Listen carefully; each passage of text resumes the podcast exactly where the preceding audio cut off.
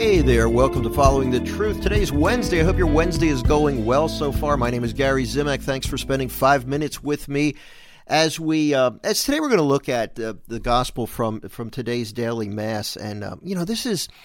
I, I, was thinking about what I call this. You know, I try to have little names for each of these podcast episodes. I, w- I wanted to call it a painful reminder, but it, it, it's I think an important reminder is is a more appropriate way to look at this. You know, for the past couple of days, I've been looking at the words of Jesus directed to each of us, to his disciples, which if we're followers of Christ, we're his disciples.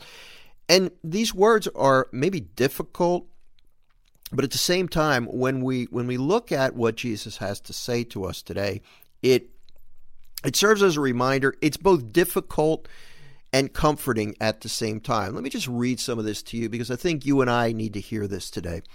Jesus said to his disciples, I am the true vine, and my Father is the vine grower. Okay, sounds good so far.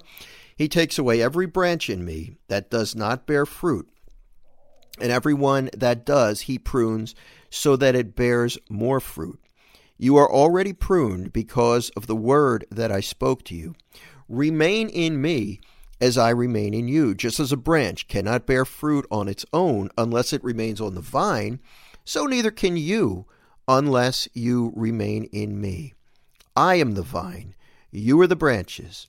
Whoever remains in me and I in him will bear much fruit, because without me you can do nothing. Wow. Good to remember, right? Without me, you can do nothing. Anyone who does not remain in me will be thrown out like a branch and wither. People will gather them and throw them into a fire, and they will be burned. If you remain in me, and my words remain in you, ask for whatever you want, and it will be done for you. By this is my Father glorified, that you bear much fruit and become my disciples. You know, a lot of times we can get confused as to why are we here? What, what are we supposed to do while we are on earth? And essentially, the message is to, to follow God's will, to love Him and to love others. That's why we're here. And when we were baptized, we were we were transformed. We were given a new life. We were reborn. We were born again. We were given life in a, a sort of a Trinitarian life, a, a participation in the life of God, the Father, the Son, and the Holy Spirit. We were born into eternal life. Sometimes we hear the phrase eternal life and we think that Jesus is just talking about what happens after we die. No, not true.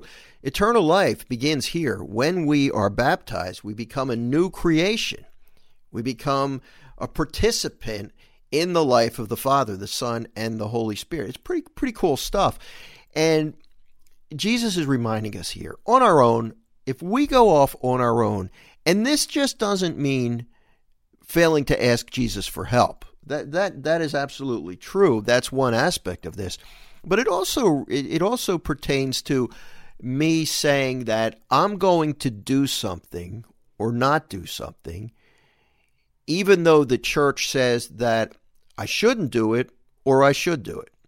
Basically, me disregarding the church and the church's teaching. Well, the Lord here is saying that if you want to bear good fruit, if you want to have that eternal life and have that promise of life after death in heaven, then you've got to you've got to follow my commands as spoken through by the church or spoken in, in, in sacred scripture, essentially to follow the commands of Jesus. We're not going to get anything done on our own.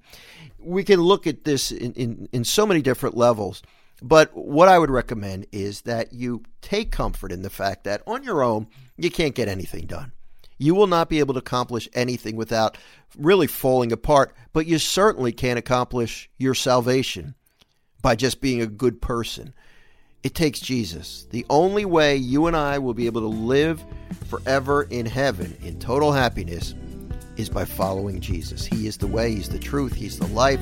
He's also the answer to finding the peace that we look for. So today, as we bring this program to a close, we say, Jesus, we will stick with you. We will follow your commands. We will we want to bear fruit. We want you to use us and we want your peace. Amen. Thanks for listening. Talk to you tomorrow. Bye bye.